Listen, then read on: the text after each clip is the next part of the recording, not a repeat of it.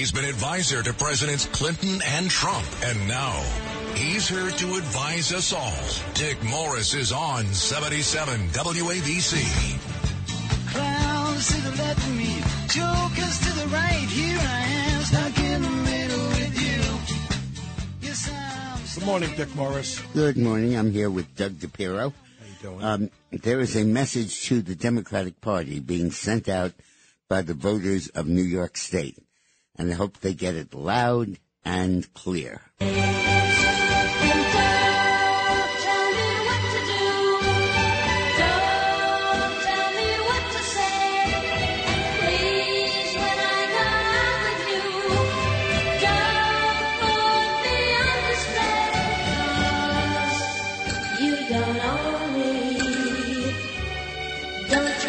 Change me in any way. You don't own me. Don't tie me down, 'cause I never stay. That was good. You don't own me. That's the message to the Democratic Party of New York State from the voters of New York State. You don't own me. And we can show them that on Election Day on November eighth, uh, when you do not own me. And um, that's that, I think, is, is very important and very central. Um, the point about this is the Democratic Party has become so uns- insufferably arrogant, how incredibly pretentious. They just think they own their vote. They think that that's the only thing that, that they're the only thing that matters, and that their voters will just fall in line. And uh, you, they don't own me. The Democrats have three candidates out there that typify this arrogance, this unbelievable presumption, the sense that their voters are sort of a captive vote that they own. Start with Kathy Hochul. Uh, she's sit, li- sitting in the middle of a state that is in the middle of a gigantic crime wave. People are literally leaving New York in record numbers because of fear, not just economics, not just taxes, not just any of that, but fear. And uh, mothers being ripped are, off, a fear of getting killed. Yeah. And mothers don't want to send their kids on the subway because they could get pushed off the platform. Oh my God! What did um, what did uh, we just what we just hear that there were twenty-seven pushings off the platform in New York City? I think uh, De, um, DePiro had that. DePiro, what's that's so, me? Yeah, I'm, I'm sorry. Uh, twenty-seven being pushed off the platform, and uh, the murder rate is high. The felony rate is increasing dramatically, and yet when Zeldin raised the issue of crime in their debate and appealed to people to think about crime, this is the response he got. This governor, who still, to this moment, we're at what, we're halfway through the debate, she still hasn't talked about locking up anyone committing any crimes. Okay. Anyone who commits a crime under our laws, especially with the change they made to bail, has consequences. I don't know why that's so important. Well, it's not that important. Yeah, it has consequences. They get let out of jail. Well, it's not important. Uh, and why is that so important to you? Well, the reason it's so important to me, Zeldin should have said, is I was sitting, my kids were sitting in their home in New York, in a suburban neighborhood, I think in Nassau County. And there was a shooting. Oh, yeah, right. Outside of the house. And my kids were there. They were in the house when there was a murder on the street. And why is it so important to me? Because I was giving a speech and some son of a gun shows up with a knife and goes for my throat. That's why crime is kind of important to me, a little Kathy. Bit. Yeah, yeah. I don't have your security guards. He meant to say that. But crime is kind of important. But the arrogance of floating this woman to be the candidate for governor. Right. Uh, she, her only qualification is that she was Cuomo's lieutenant governor, and the only reason he chose her was he needed balance on his ticket. He needed a woman, he needed an upstater, and he needed what at the time was seen as a political moderate. So, uh, uh, a female elephant would have been fine. uh, just, uh, just a, a Republican, not, not a Republican, Democrat, but I mean a female elephant. The, the point was that any female would do fine in that in that situation. So horrible. She just had to be from upstate New York, and she had to be more conservative than he was. So he put uh, Hochul on his ticket, never imagining in the, the wildest imagination that she would ever be governor or run for anything. Then when Cuomo gets thrown out, instead of canvassing the waterfront and saying, okay, who do we have on our bench who we can send in instead of Cuomo? Where are these other people we could take? Hochul, you mean? Uh, Hochul, I'm sorry. Yeah, right, right. Cuomo. Uh, yeah. Well, after Cuomo left, yeah. Who do we have on our bench to replace him? Uh, what officials in New York City? What in New York State? What's in the state legislature? What about Letitia James, the attorney general? Instead of canvassing that, they go to the lieutenant governor, simply because there would be no primary. It's easy. She ascends to the office. That's a given, though? The lieutenant gets... It's not a given? It's a given, but not that she be renominated. Oh, oh, it's got that, it. Oh, that yeah, she yeah, takes yeah. office, right, yeah. Got it, got it. But why would you run her? Mm-hmm. Why don't you say, Kathy Hochul's here as a caretaker, and now we'll go with a real candidate? Right, right. Uh, nobody on earth thought that Kathy Hochul should be governor. I mean, n- nobody would, you'd been joking if you said that she should be the nominee instead of Cuomo. And yet the Democrats stick with her. They run with her. They'll live with her and die with her. Mm-hmm. Uh, and, and this woman had no qualifications, and they knew it because they wouldn't even consider her for governor. Then there's the second instance of total Democratic arrogance, taking us completely for granted. And that is the simple fact of nominating a seventy-nine-year-old man for president, knowing full well in arithmetic that in twenty twenty-four, when he had to run for re-election, he'd be eighty-one or eighty-two. You just do the math.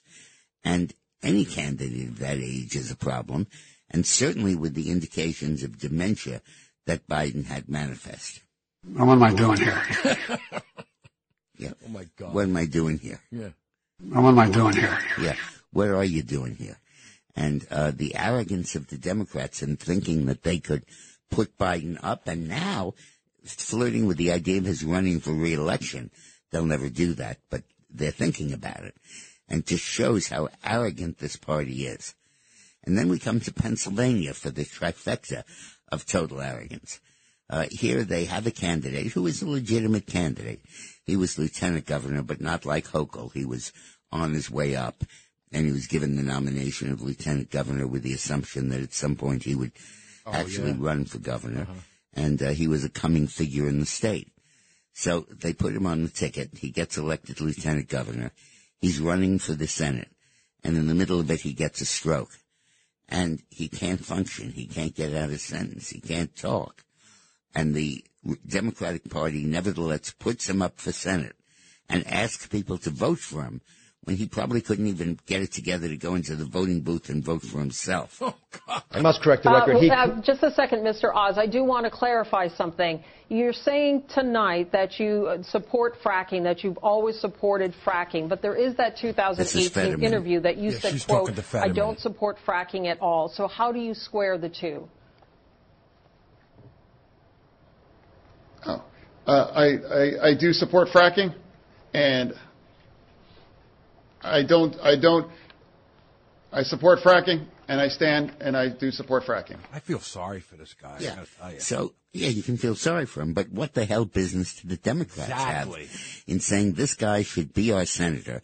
This guy should determine who controls the Senate. Oh my God, this guy should be the fifty-first vote. When, look and listen to that answer again on fracking. I must correct the record. Uh, he... uh, just a second, Mister Oz. I do want to clarify something. You're saying tonight that you support fracking, that you've always supported fracking, but there Fetterman. Is that two thousand eighteen right. interview that you said, Oz. Quote, I don't support fracking at all. So how do you square the two?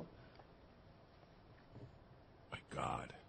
Oh, uh, I, I, I do support fracking, and I don't, I don't, I support fracking. And I stand, and I do support fracking. Oh, it's hard to hear. Yeah. Hard to listen to. So, so I mean, the arrogance of putting Hochul, Biden, and Fetterman up. Right. And say that the first one should be the governor of the fourth most important state in the country. The second name should be the president of the United States and be reelected. Ugh. And the third should be not only senator from Pennsylvania, but the fifty-first vote who decides who controls the Senate. I, I think Donald Duck was busy. The the yeah, the Democratic arrogance is such And let's go back to what Leslie Gore sang about it, the message that they have got to you get. You don't own me.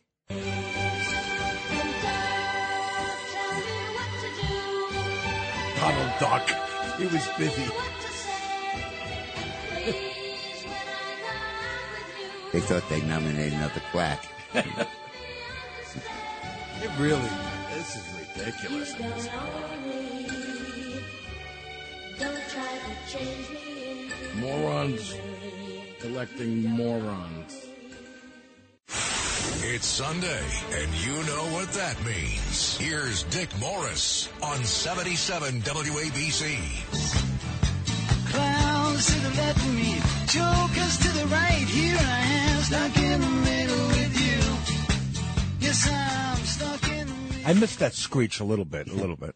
Anytime there's a midterm election, a congressional race, the goal of the of both of the political parties is to weave their narrative together into one campaign theme so that it becomes one national campaign, not thirty-three races for the Senate and fifty races for governor and four hundred thirty-five races for Congress, but one coherent national theme. Mm. And the question is, can you do that? Can you put it together in one theme? If you can't, all you're getting is chaos. You're getting dis- discordant voices. They're saying one thing in New Hampshire, another in Vermont, another in Massachusetts. They overlap, they contradict each other, right. And there's no way that you get any coherence from it. That was the genius of Newt Gingrich's contract with America. He consolidated the, four, the efforts in nineteen ninety-four into one coherent theme. And uh, then in twenty ten, the Republican Party coalesced into the theme of opposing Obamacare. That led to them winning sixty-two seats in the House. Now the Democrats, the Republicans obviously have their theme. Trump supplies it at every rally he goes to. Inflation, uh, immigration, and crime. Nobody can forget those three points. In my book, uh, The Return, Trump's Big twenty twenty-four Comeback, I say that that is the theme of this party, and they certainly have followed that marvelously. The Democrats didn't have a theme at all, and then they had abortion. And they thought that when the abortion decision came out, that would give them a theme. And all of a sudden they felt they now had a way of uniting their party.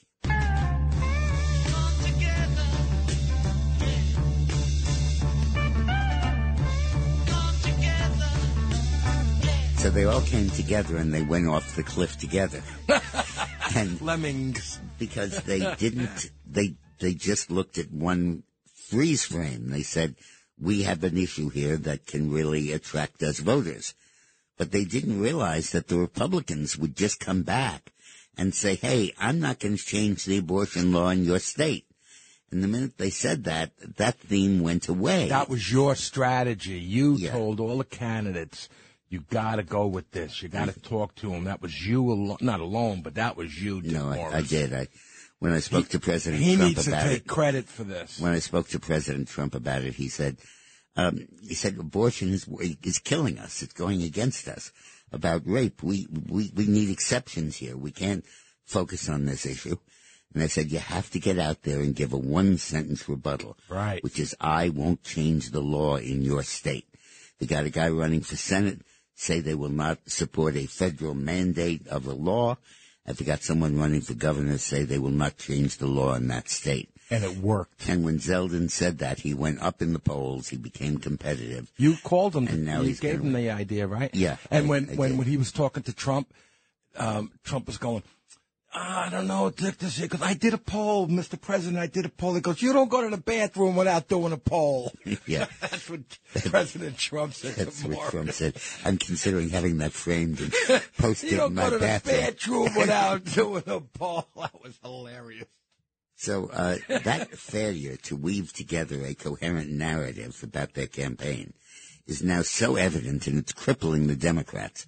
One candidate says uh, Leora Levy, my opponent in oh, Connecticut, is uh, is a tool of Trump. Uh, another right. says that the Republicans are the tools of the January sixth riot. Another one says the guy who threatened Paul Pelosi in his home, he's uh, the why we have to win. Biden says political violence is our theme. Uh, everybody has a different theme, and the themes just do not hew, hew together. There's nothing integrating them. And, uh, and I think that's, that's crucial. Um, I just actually wrote an ad that I'm going to propose to the Zeldin people because they figured out that all of the votes that they need to get, their undecided votes, are all Democrat because the state's Democrat. So the ad goes, our great Mayor Fiorella LaGuardia once said, there's no Democratic or Republican way to clean the streets. Well, there's no Democratic or Republican way to fight inflation at ten percent when you're, when you've spent too much money, or to keep the price of gas down when you aren't doing any gas drilling, or to stop you from getting raped and robbed or murdered because they let criminals out of jail. It's not a choice between Democrat and Republican. It's a choice between right and wrong. And Lee Zeldin is right for New York and Kathy Hochul is wrong. And uh the transcending party, but having a unified national line. Now, because the Democrats have not done that, and because they never outlived their own abortion issue and never prepared an Act B or a Plan B mm. for when the Republicans rebutted it, and because they have no theme at all, bye, bye, Biden.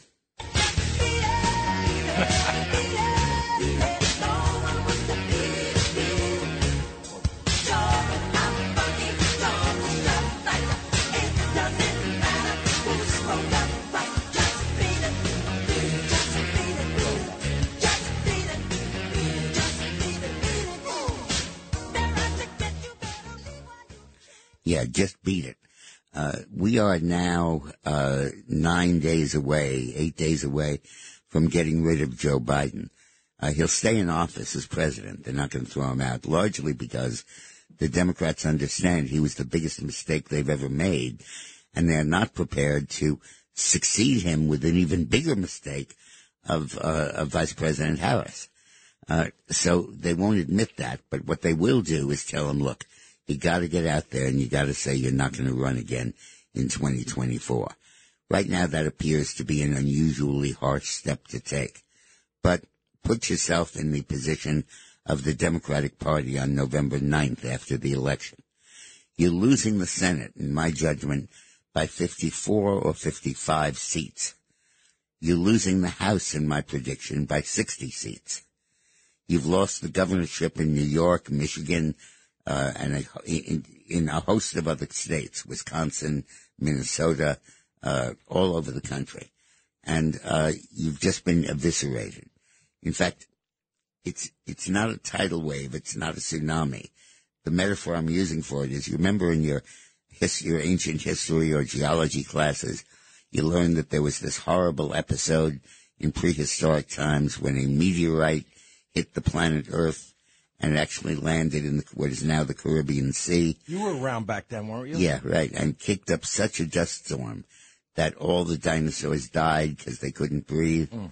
Well, that's the metaphor for what's going to happen on Tuesday, November eighth. Oh, awesome. All those dinosaurs are going to die because they can't breathe.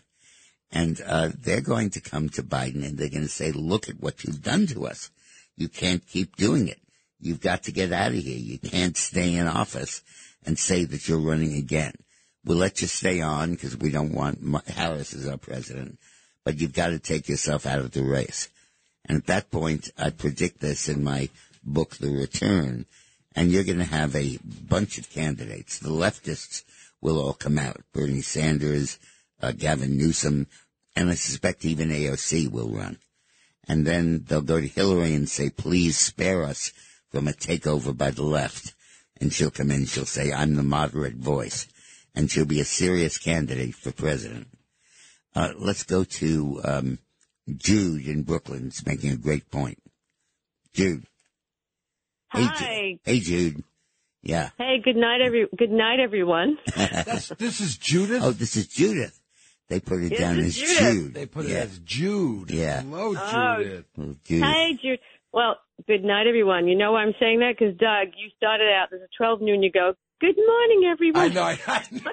After I said it. Yeah. I do that on okay, purpose, you got usually. That. So I think I may as well answer you good night. May as, all right.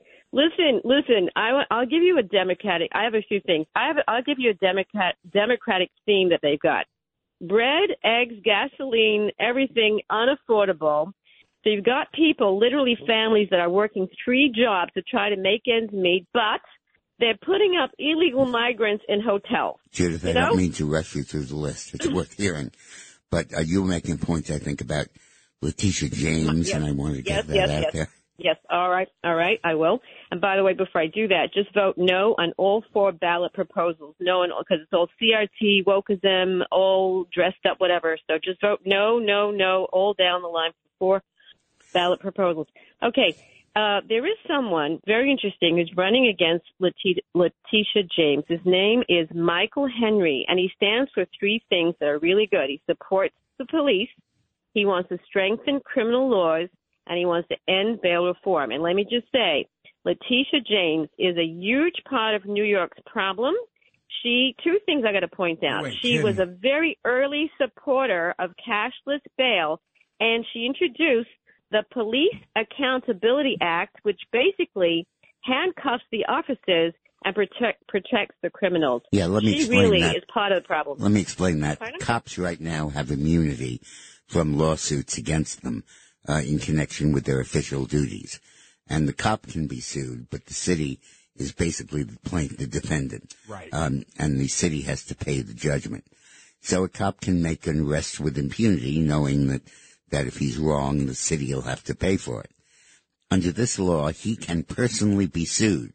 He could lose his house. He could lose his That's pension. Horrible. He could lose his job. His family could be in debt for the rest of their lives because he made a mistake in the press of his business in terms of an arrest. This isn't a matter of physically abusing somebody. It's a matter of just busting them for a crime that which they shouldn't have been arrested for. And there's a suit, lawsuit brought against them. Letitia James has one big campaign promise to go after Donald Trump. Right. And she did, and she did. And for that reason alone, she needs to be voted out of office. So give us the name of his, of her opponent again. Judith. No, pardon? So vote, yeah, Michael Henry. Yeah. He's the one. He's really good. Michael Henry, Michael Henry, Michael Henry. Okay.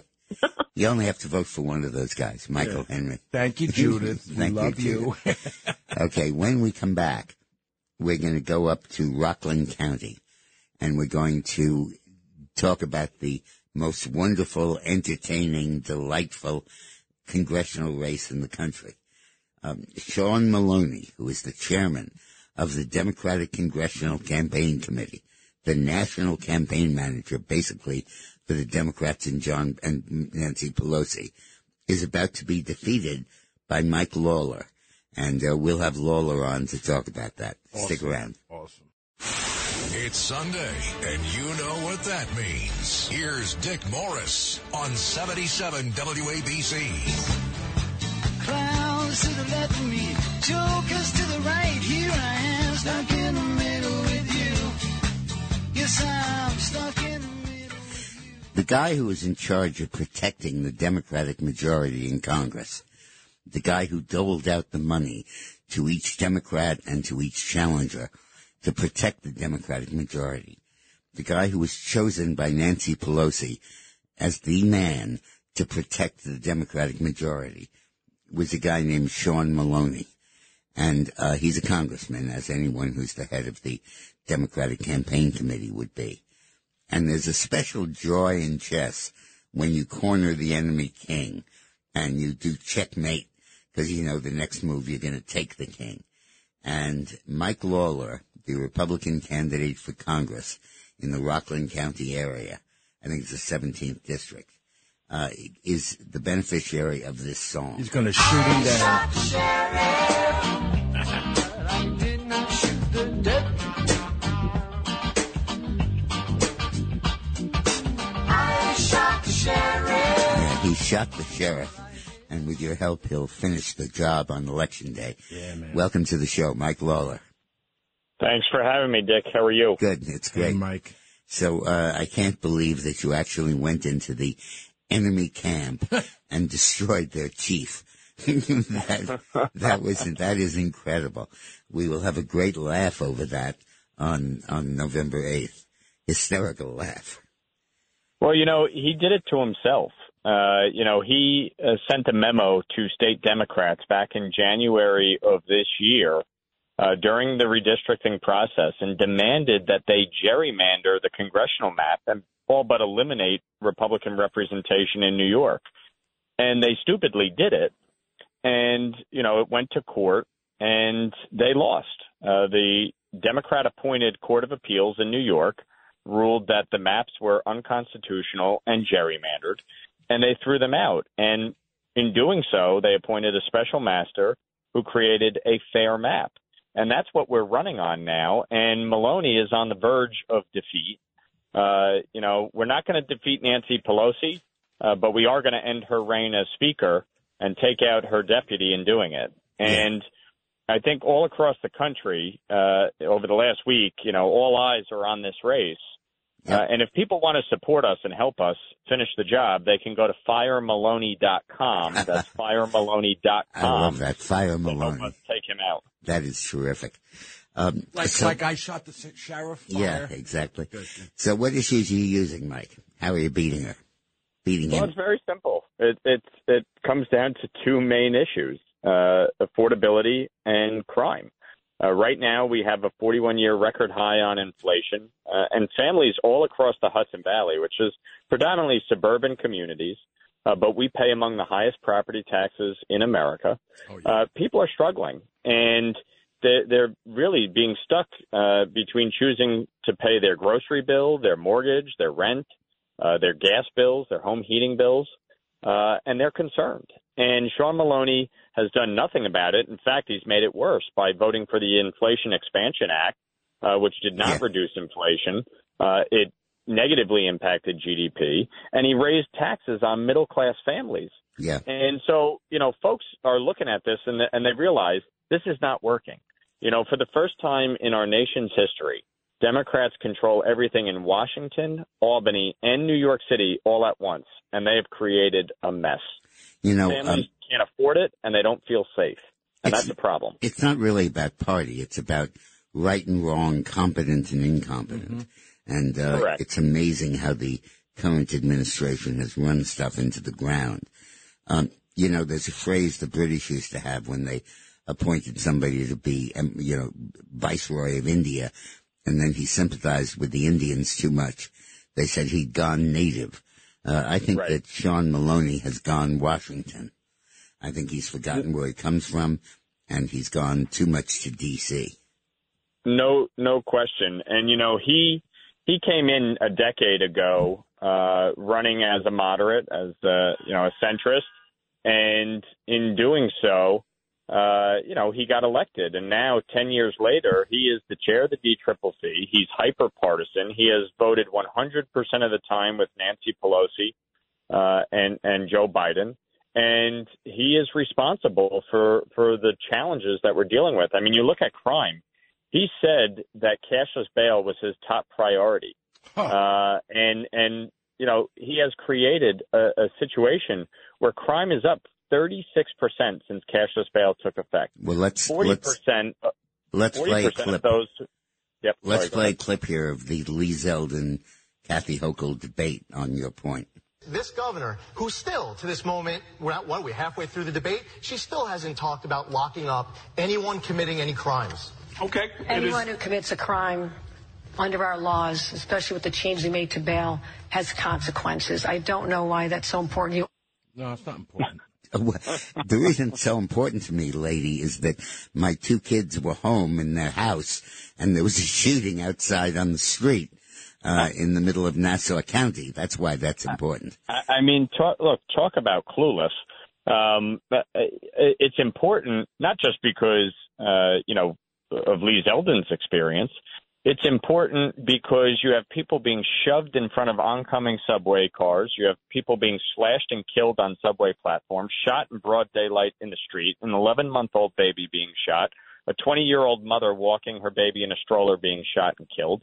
That's why it's important. My God. My and, God. What? You know, I, I mean, listen, it's, it, it, it even came to the doorstep of the Speaker of the House, and it's shameful. Yeah, it, I mean, is. we have a real we have a real crime crisis in this country, uh, hey, and, Mike, and we need to get uh, serious I, about I, I it. I hate to cut you off, but The law requires that I allow you only five minutes because you're an actual candidate for office. So you stop talking and I'll talk about you for the next eight minutes. Thank okay? you so much, Mike.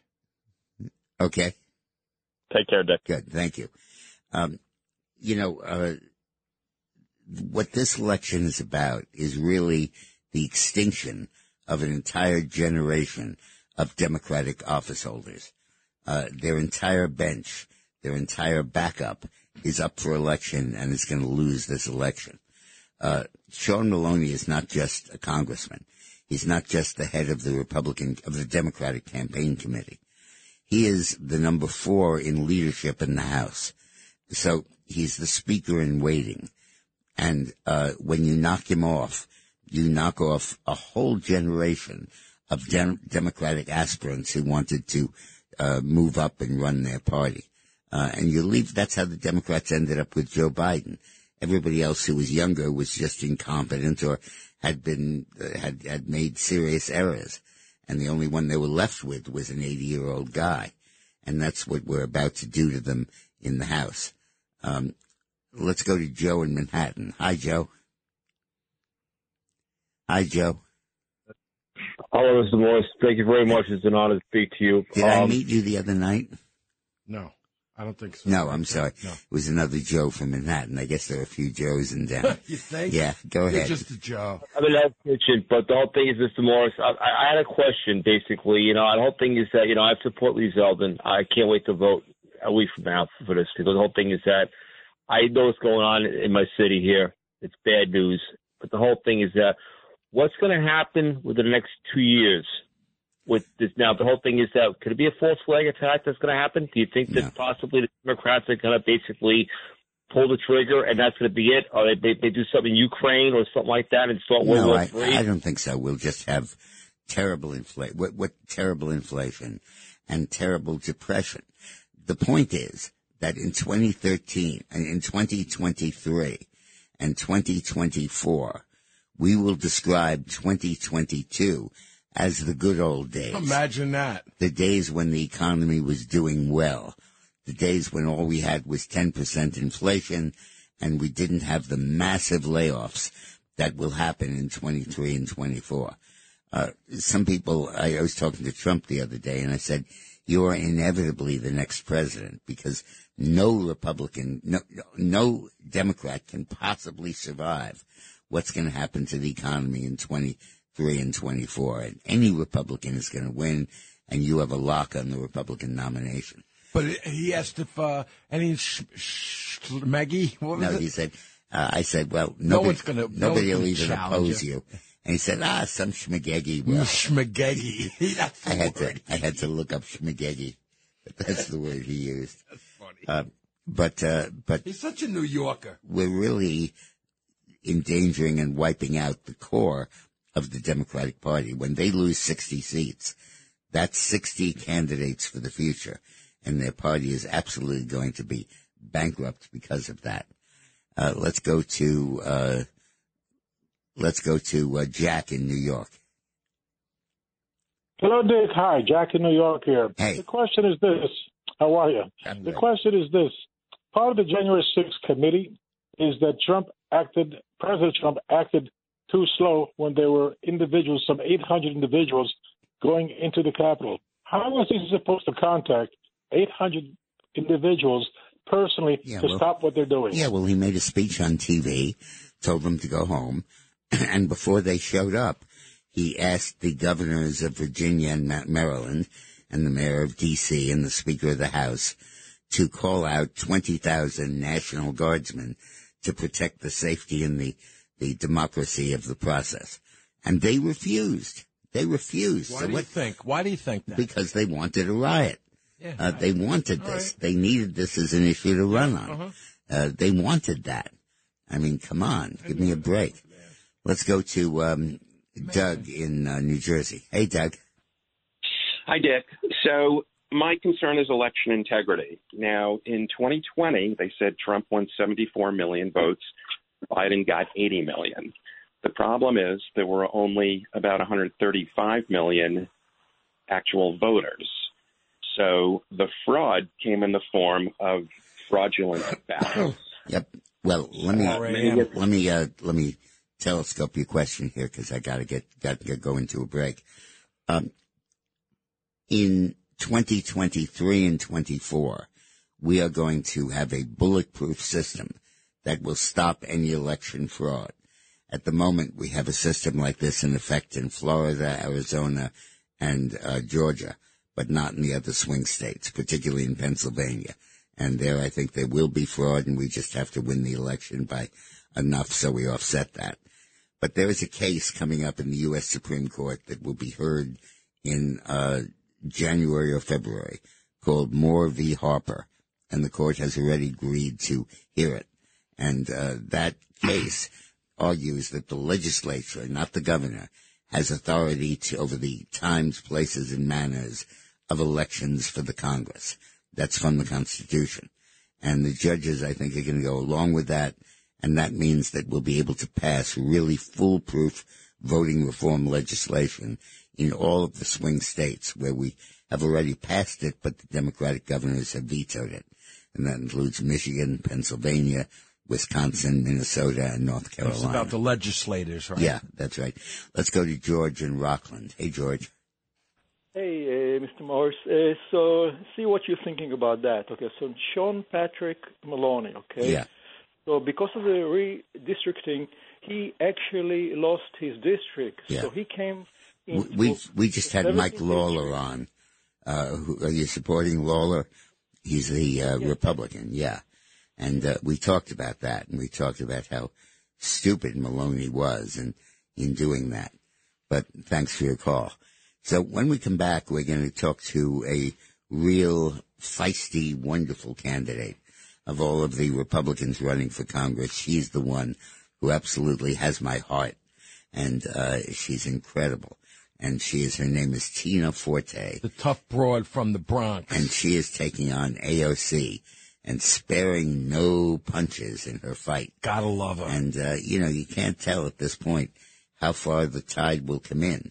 Uh, because it certainly is in our direction and certainly is in danger of overwhelming A O C. So stick around. Hi, it's Lou Dobbs for Priority Gold, America's precious metals dealer. These are volatile times with high inflation, soaring debt, wars on multiple continents, and rising financial stress. Central banks are buying gold to diversify their reserves, so are many Americans. Call Priority Gold and find out how precious metals can help you diversify your portfolio. They're highly rated and happy to help. Call one eight six six, three zero three, six three five seven or get a free gold guide at priority gold guide dot com. That's Priority priority gold guide dot com. It's Sunday, and you know what that means. Here's Dick Morris on seventy-seven W A B C.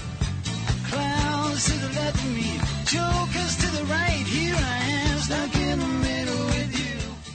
Well, let's intro this lady with a song worthy of Tina Forte. Well, I am the warrior.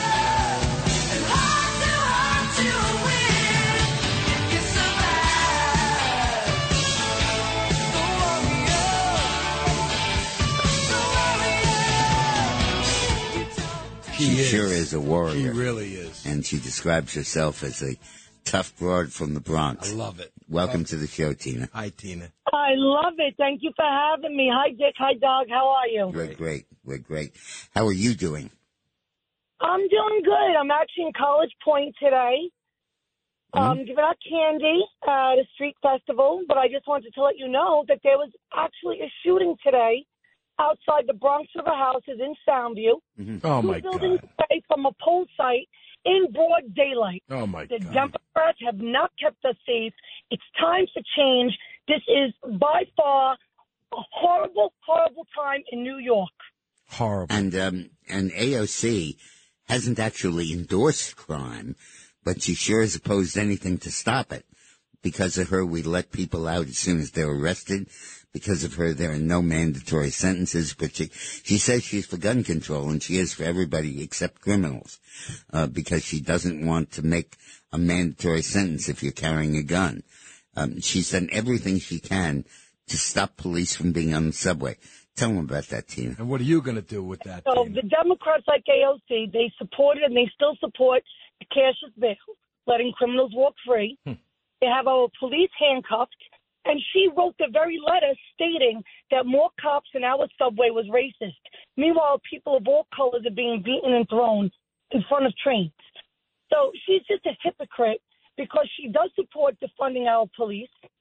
And when she comes to a town hall, she calls ahead to the police department to make sure that she has security. Oh, outside. That's for her, though. She's a hypocrite and a disgrace. Yeah, that's for her. Yeah. So yeah. Tell us about the subway crime. She, they, the question was, would cops be increased on the subways? And yes, she said no. Right. She no. She actually removed the police from the subway, oh. saying it was racist. Oh, that's God. Why there is all this crime. I yeah. want to put police back on the subway where they belong. And, you know, the economics of the mass transit system depend on a high level of usage. But who the hell is going to go on the subway right. when there's a risk of you getting no pushed over no the platform? One. Absolutely. Exactly. And, Tina, tell us about what you did about COVID. That was so gutsy. Oh, what I did with COVID, I did so many different things with COVID. I stood outside schools with signs that said, honk, unmask our children. I ran from school district to school district, all sixty-two counties across New York with the mama bears. It's a mama bear group. Right. And we would go out and we'd pick a day and we'd give each school a statistic of what your child was sold out for. And we would rally and we would protest and we would yell out what was going on in our schools. I would go to the school board meetings. I would call out the superintendents. And I stood on that for a year straight. I did not stop for a year straight. I made sure every day I had a bullhorn in my car and a piece of Otega sign. And it said, honk, unmask our children. I would cause yeah. noise everywhere and, I went. And, of course, and Tina, now you're, now you're looking at the results of that, which is lousy math scores and reading scores, several yes. a decade of progress erased in two years uh, because of the lack of classroom instruction.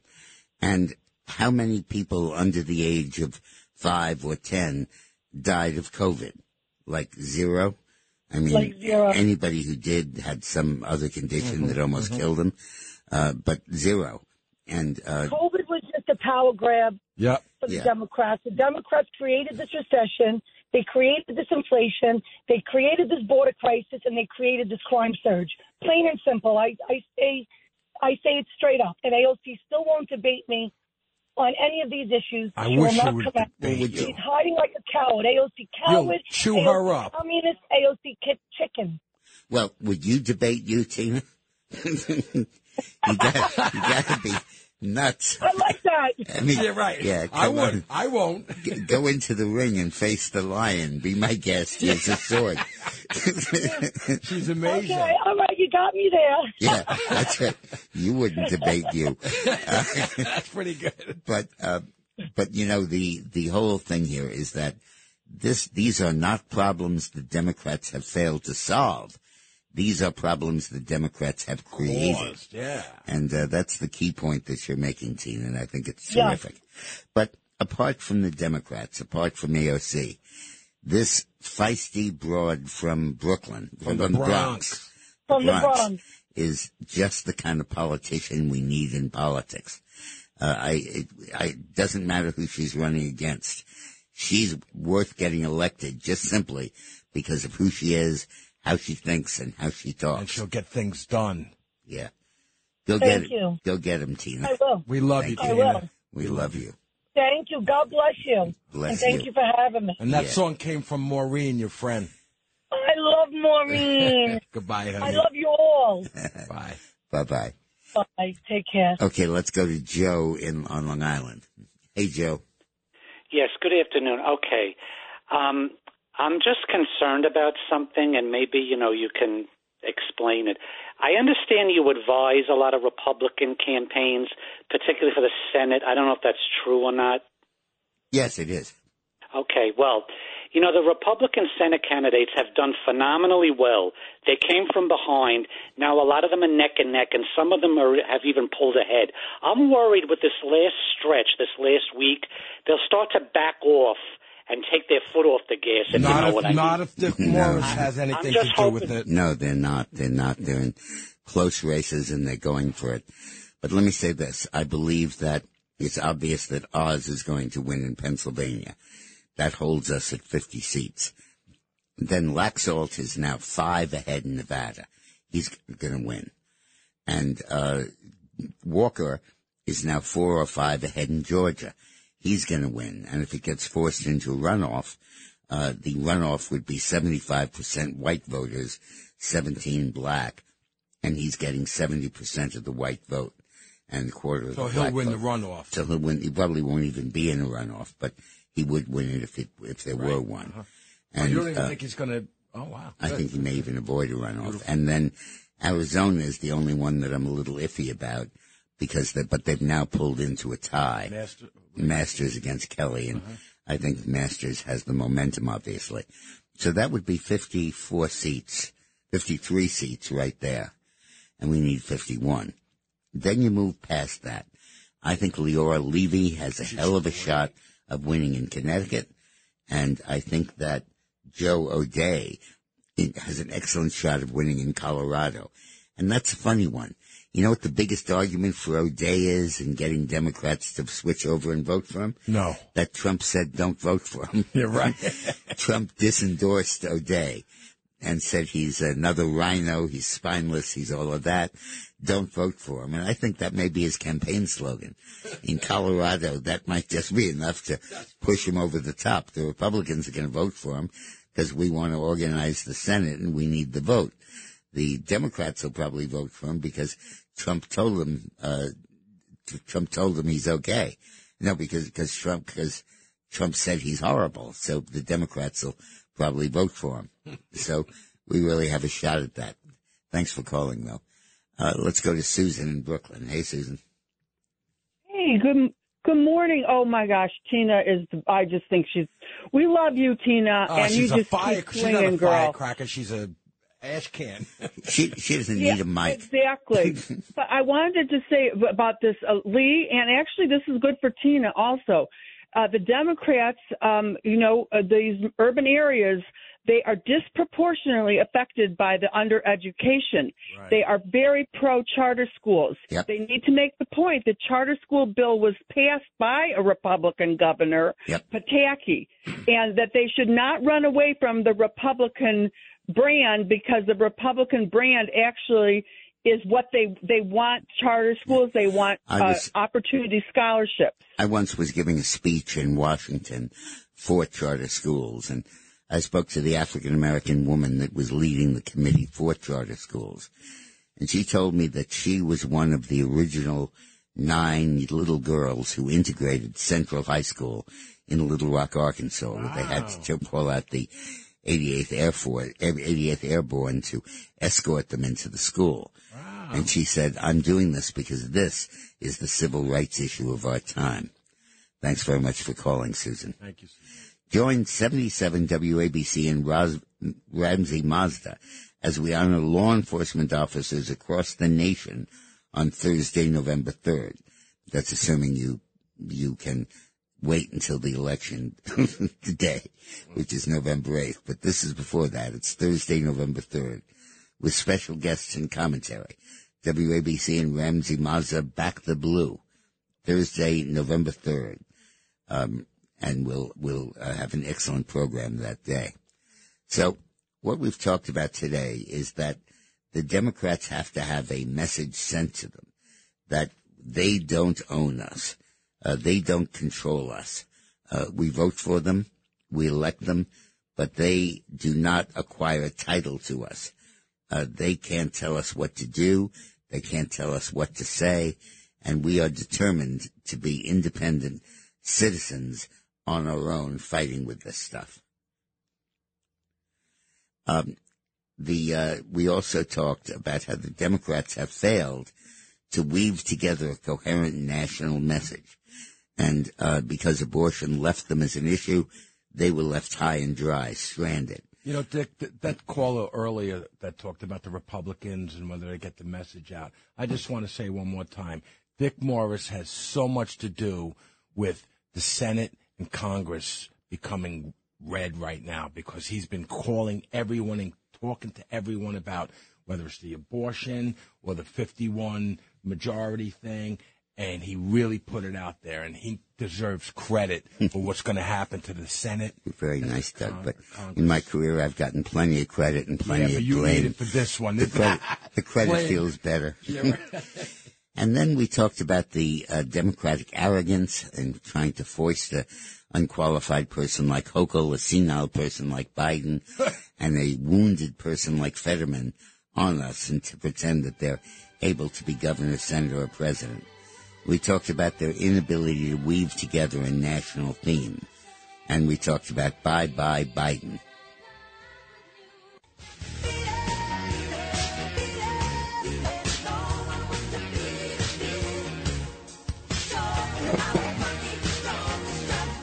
Thank you, Dick Morris. It's been an honor to be here with you.